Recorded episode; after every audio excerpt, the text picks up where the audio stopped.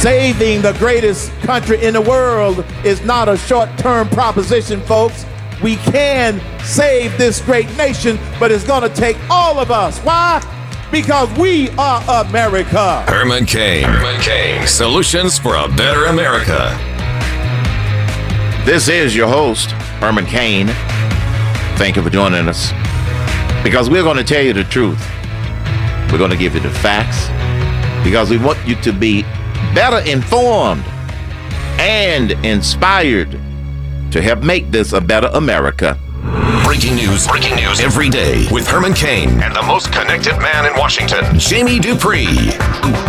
Hello, Jamie. Hey, Herman, how you doing today, buddy? Fantastic. Military leaders going to Capitol Hill to talk about the Islamic, the strategy against Isla- the Islamic State. Yeah, I think what we're hearing from the hearing this morning, Herman, more than anything, is the familiar divide between the two parties on, you know, what's been going on, what needs to be done, et cetera. Uh, there was an interesting word that was used last week by the president when he hosted the French leader at the White House, and the president talked about how he had authorized accelerating U.S. military strikes against the Islamic State. That same word accelerating was used today by the chairman of the Joint Chiefs in his testimony as well. What it sounds like, reading between the lines, is that not only, remember there was a plan announced a few weeks ago that about four dozen, I think it was about 50 in all, special forces would be sent over to operate on the ground in Syria to help with U.S. strikes, and that there would be an effort to sort of ramp up those strikes overall. Now, there weren't too many details offered uh, today by either the defense secretary or the chairman of the Joint Chiefs. And when they laid out their plan, as uh, several of the Republicans said, basically, Herman, okay, why don't we do more? You know, one, there was one, uh, the chairman of the committee basically said, look, we, sh- we should not wait until after the Islamic State strikes either New York or Washington. We should go after them big time now. Uh, the, the military chiefs defended what they've been doing.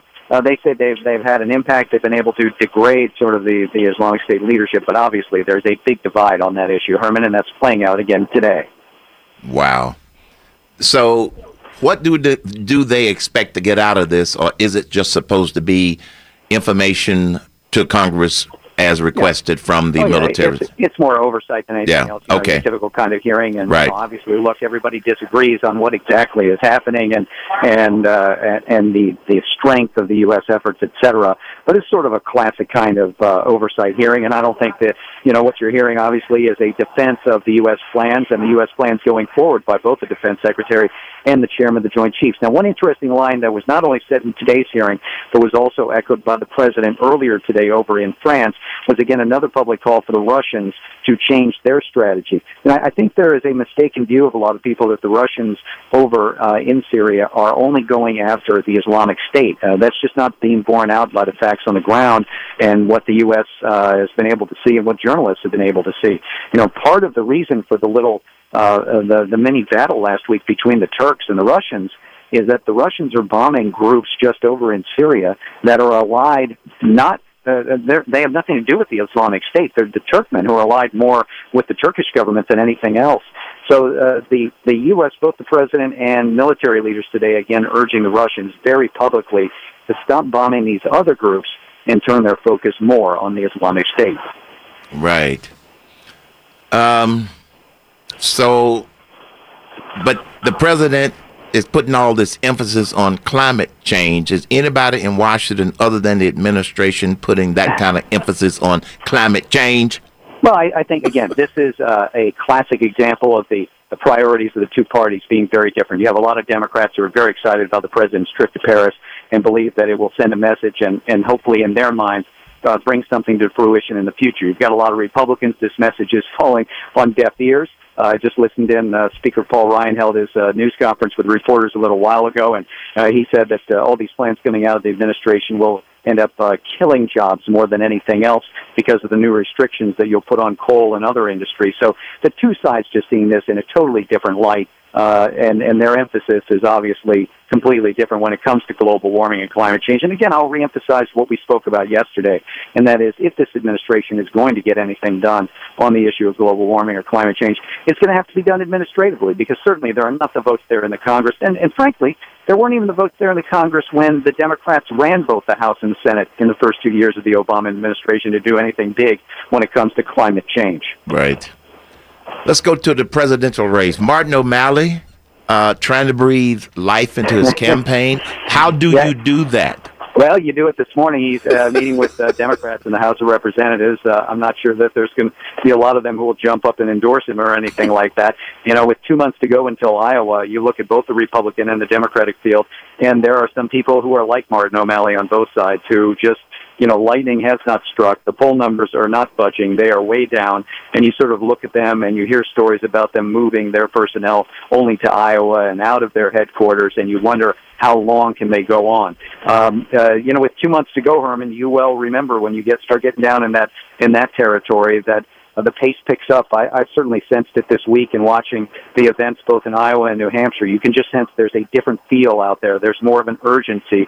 Now it'll get interrupted by the holiday break, obviously, but I, uh, you know, people like O'Malley certainly looking to try to catch lightning in a bottle. You know, one person, if you look at it, who's tried to capitalize a bit on that this week has been the New Jersey governor, Chris Christie. After yes. he got endorsed by the newspaper, the big Manchester Union Leader, now it's called the New Hampshire Union Leader, he has really seemed to try to try to get himself out there more and and get a little more momentum in New Hampshire. That's one example of somebody who's seen it, and also obviously Ted Cruz has seen it as well. So I tell you what I'm really detecting more and more out there, Herman, is Cruz and Rubio starting to go after each other much more directly. And I think in two weeks in the next Republican debate in Las Vegas, I bet you we're going to see a little more of that in person.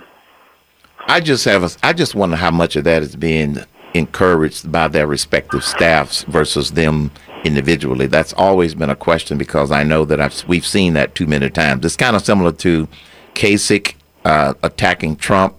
Uh, but people running Kasich's campaign are known for those kind of negative attacks and this sort of thing.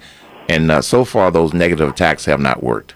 Yeah, I, I think uh, the the Kasich Trump thing. I think is more of an effort by Kasich to try uh, to get noticed and to and to knock Trump along the way. I sort of look at the Rubio Cruz stuff as both sides limbering up and getting ready, because I think a lot of people here really do believe that uh, that there will be room for an alternative to Donald Trump, and the big question is, will it be will it be Marco Rubio or Ted Cruz? I think sort of there's a lot of people here who wonder that maybe Ben Carson might be slipping a little. We'll have to see. There's no polls that come out in the last few days, and that's mainly because of the Thanksgiving break. You didn't have pollsters out in the field during that time, so we might have a few more days in which we're sort of running blind here and just watching everybody. In terms of schedule, actually, Herman, uh, most of the Republicans will be in D.C. later this week. There's a big forum.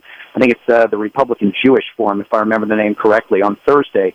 So Donald Trump and a whole bunch of others will be here for that. So we'll get a bit of a uh, Washington, D.C. stop and angle on the presidential race later this week. Well, Trump had a big rally in Macon, Georgia last night. Uh, any buzz in your circles about what went on last night? No, I, I think more than anything, what I'm always uh, interested in is uh, the schedule of the candidates. And you know, Trump has done everything differently in this campaign than everybody else, and his schedule on the stump is also much much different. You know, there are a lot of people who like to do what three or four events a day. You know, they they go one place. If you go to Macon, Georgia, you make a stop in Atlanta. You go somewhere else. Trump is really interesting. He doesn't do any of that. He does one event a day. He did that event last night in Georgia. He's got one event way up north in New Hampshire today. He's got one event in Virginia tomorrow. And uh, it's funny to to see him. He he prefers just the sole big event where he is the big focus. You don't see him in those little groups like the other candidates in someone's house, right. you know, meeting 10 or 15 people at a time. Wow. Then you have Hillary Clinton turns out that um, she some new. What's the latest count of classified emails? Nine nine nine. Is that correct? That's what I heard. Am I correct? I don't know if that's the exact number, but more and more, definitely in the latest stats that have come out, have been retroactively classified by the State Department. And when yeah. you look at the dates, uh, some of them they keep secret for five years, some for ten, some for fifteen some for more than that. Now, one of the emails that was released yesterday was interesting. It, it had been red flagged by the intelligence community a few months ago uh, because they said that it clearly had intelligence material in it and should not have been sent.